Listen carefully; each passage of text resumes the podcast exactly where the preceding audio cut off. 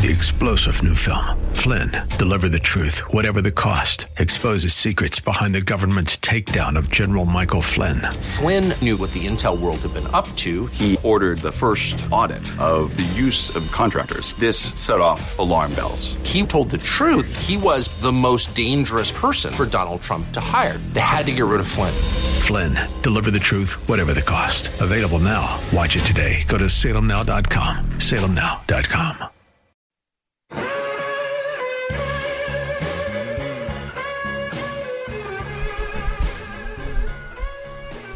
Hour number two, Bruce Hooley Show. Glad to have you along. 98.9 The Answer in Columbus, 94.5 in Dayton. There's good news on the political front.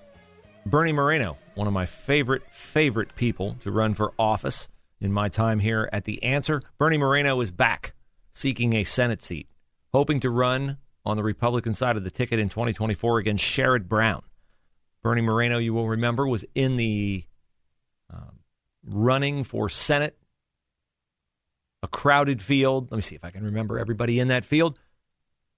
Jane Timken, Josh Mandel, Mike Gibbons, Matt Dolan, Bernie Moreno, J.D. Vance. The winner, of course, J.D. Vance.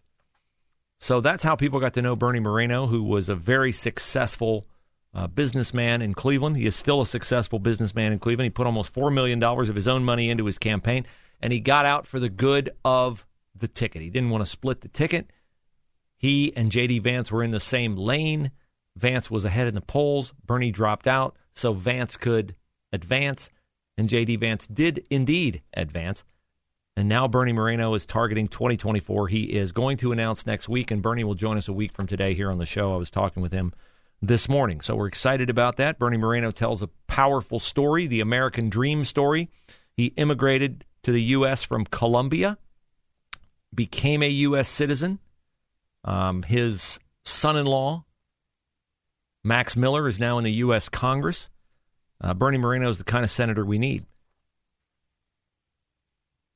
But how he fares in the Senate race will, of course, be tied to the kind of presidential candidate we put on the ballot in 2024. Will that be Donald Trump? Will that be someone else? Most likely Ron DeSantis. Tim Scott, by the way, the South Carolina senator who I think would make a fantastic vice presidential candidate on the DeSantis ticket. Uh, Tim Scott is now uh, basically announcing that he's running for president by announcing that he's thinking about running for president. Here is Tim Scott today on his big political announcement, which is that he's going to put together a exploratory committee to determine whether or not he should run for president. What brought me to this moment is my Faith in America tour. I have found that people are starving for hope. They're starving for an optimistic, positive message that is anchored in conservative values. I can't think of a better story to tell than the story of America. My hope is that my American dream will pale in comparison to the dreams that we hear of future Americans because we have another American century. We have to understand that this is a land of opportunity, not a land of oppression. That the drug of victimhood being sold by Joe Biden and the radical left is wrong. We believe in the power of individual responsibility. I couldn't be more excited. Now, there's a guy on a stage with Kamala Harris in a vice presidential debate um, that's a huge win for Republicans. A Ron DeSantis Tim Scott ticket is my holy grail ticket on the Republican side because DeSantis is very good at doing what I have been spending the last half hour demonstrating from Donald Trump's interview on Tucker Carlson last night. Donald Trump is unable to do. Donald Trump is unable to quickly, clearly, concisely, and convincingly articulate why he deserves your vote. I know you didn't vote for me in 2020, he should say to independents. You did in 2016. You didn't in 2020. I got to win you back. The reason why I need to win you back is because look what they're doing to me. Look what the Justice Department is doing to me. Look around the country. It's not like they haven't shown their hand. It's not like they haven't started to foreshadow the kind of country they want to build. Let me just read you a couple headlines that I came across in the last five minutes. In the last five minutes, all of this, all of this is fertile ground for Donald Trump to cash in on and pull suburban moms and undecided independents back to his side. Headline out of New York Suspect arrested in New York City smoke shop execution caught on tape was out on bail for shooting at cops. Yes. Messiah Nantwi, 21 years old, was arrested over the weekend and charged in the murder of 36 year old Brandon Brunson in Sunday's brazen Harlem smoke shop slaying, as well as the murder of 19 year old Jalen Duncan, who was fatally shot in the head near Madison Avenue and East 132nd Street Saturday afternoon. Apparently, the Manhattan DA telling Jim Jordan that he better focus on crime in Ohio, which is far outweighing or far outpacing crime in New York. Apparently, these two murders in Manhattan over the weekend, in New York City over the weekend, didn't grasp the attention of anyone in the Manhattan DA's office. Would you like to know? Would you like to know what Messiah Nantwi, 21 years old, was doing before he was murdering two guys on tape over the weekend in New York? Oh, he was out on bail for the attempted murder of a police officer, firing at cops during a graffiti stop in the Bronx in February of 2021. In February of 2021, this guy shot at police. He's out on the streets on bail a little more than two years later, and he murders two more people. If I'm Donald Trump, I can make a lot out of that. I can make a lot out of that. I can also make a lot out of a tweet from a student group at San Francisco State University. What are they tweeting about? Well, they're tweeting about Riley Gaines, the swimmer from Kentucky, who was on campus at San Francisco State University late last week and was kidnapped, assaulted, and extorted by trans freaks because Riley Gaines was there daring to say that biological men should not compete against biological women in NCAA sports. They assaulted her physically. They chased her down the hallway as police rushed her out of the room. They forced her to be barricaded in a room for three hours. She missed her flight back to the East Coast. And they attempted to extort her by saying, well, if you pay us money, we'll let you out. All three are crimes. Have anyone has anyone been charged with a crime? No. No, no one has been charged with a crime. And now the dean of students at San Francisco State University is out with a statement where the statement in part reads that the quote presence of police was excessive and uncalled for and says that it was the incident was precipitated by and I quote violence spread by Riley Gaines. See, Riley Gaines was there saying, I'm a woman. I had to dress in the same locker room as a biological man without giving my personal permission, without being notified it was going to happen. I looked around and, whoa, what is a naked man doing in my locker room?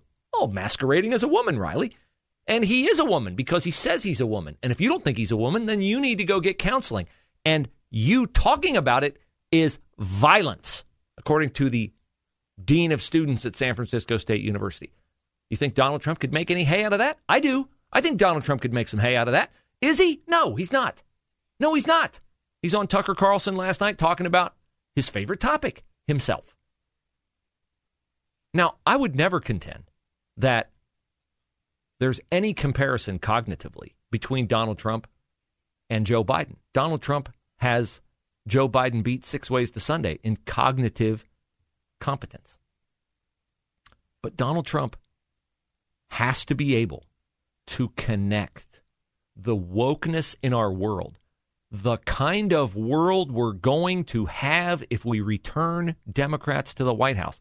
Donald Trump has to connect that. He's got to connect Budweiser and Dylan Mulvaney. He's got to connect Riley Gaines and the fake man Lia Thomas. He's got to connect crime in New York City, crime in Columbus, rampant car thefts. He's got to he's got to connect the deterioration of great American cities.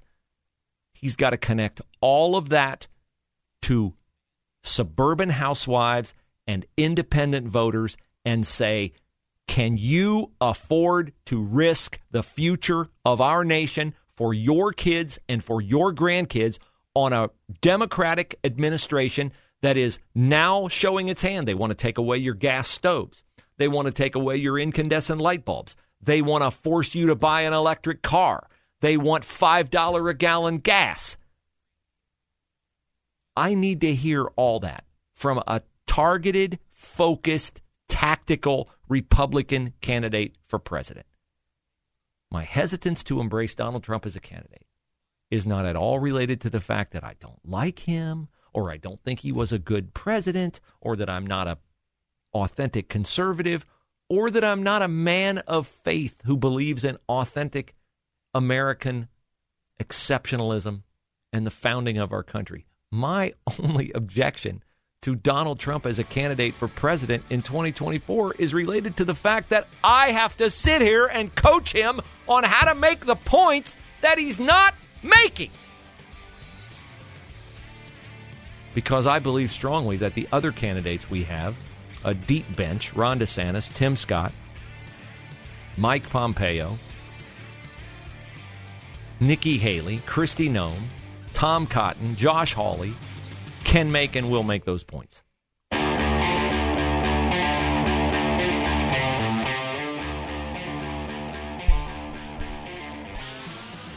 So, Donald Trump was on Tucker Carlson last night. The night before, Tucker did a takedown of Gavin Newsom, the uh, hair gelled, demonic governor of California.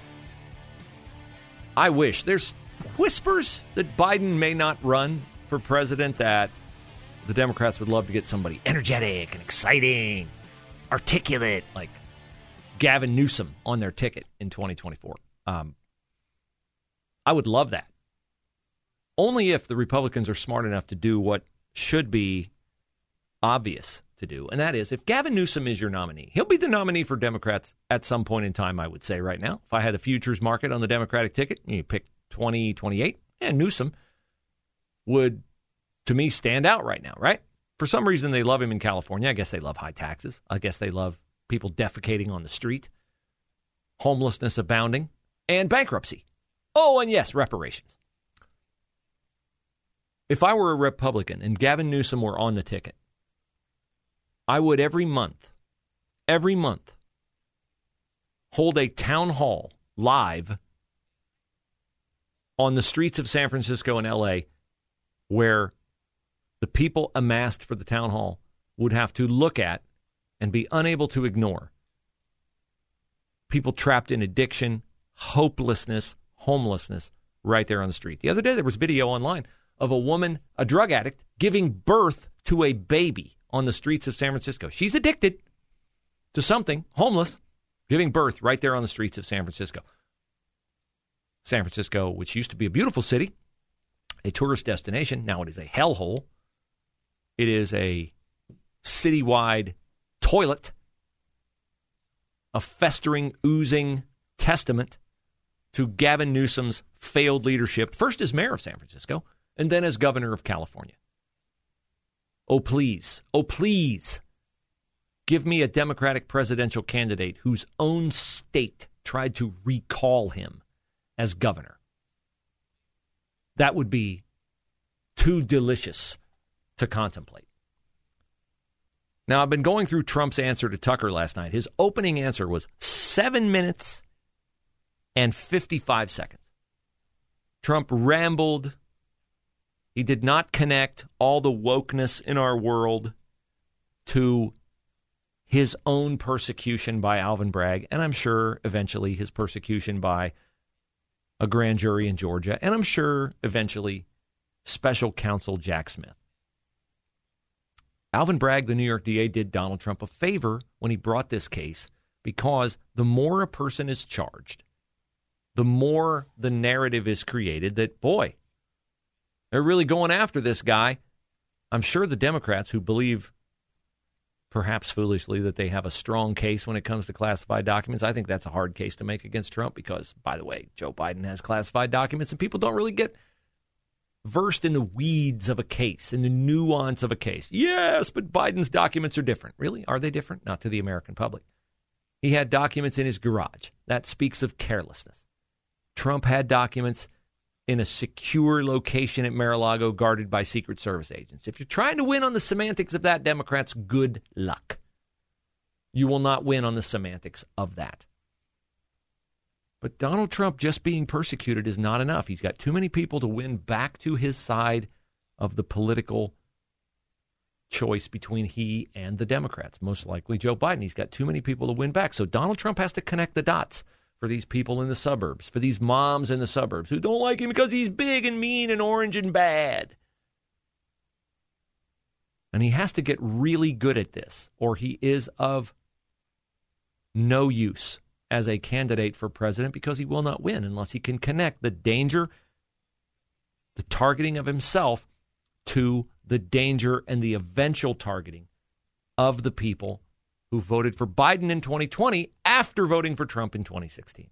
He's got to be able to make the connection. But here we are, two minutes and 38 seconds into Trump's interview last night on Tucker, and he has not yet made that connection. Does he make it going forward? Let's see.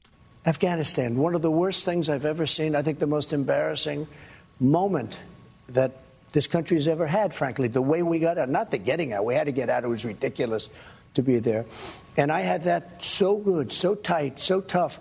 I spoke to the leader, Abdul. I said, Abdul, if you do anything, you're going to get hit really hard. Literally, I even, he said, but so why? Why? He goes, why oh why do you send me a picture of my house. I said, You'll have to figure that one out, Abdul.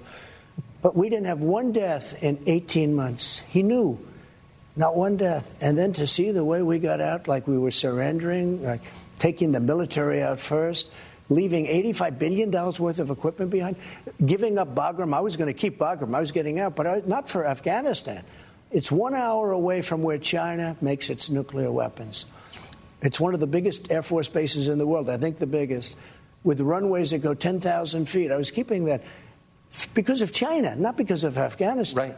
And they they left everything. They they left in the dark of night. They left the lights on. They left the dogs. By the way, you know the people they say about the dogs? the dogs. They left the dogs. Everyone, you know, the dog lovers, and you got a lot of them. I love dogs. You love dogs. Yes, you love dogs. I love dogs. All God's children love dogs. What does this have to do with weaponizing the Department of Justice against the American voter? Nothing.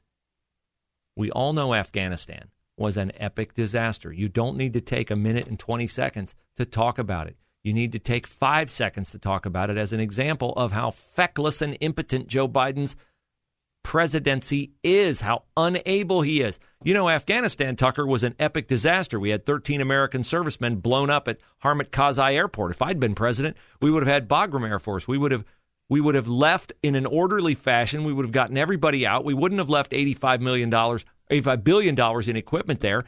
And we wouldn't be having the security leaks now that expose Ukraine.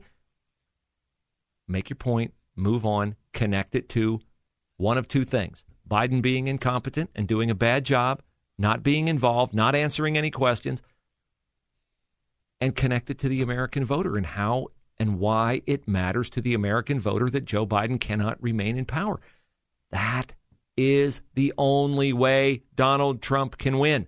The only way. He's got to win people back. And it's not going to be easy to win them back because they're going to, I almost said cheat, but I will satisfy the Democratic morons who are listening to this and say it's going to be harder to win in Arizona, Wisconsin, Michigan, Pennsylvania, all because they're going to, you know what they're going to do. They've done it.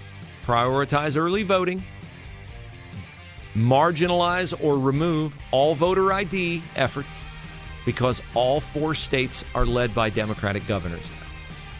So the task does not have room for rambling discourse like we heard last night from the president.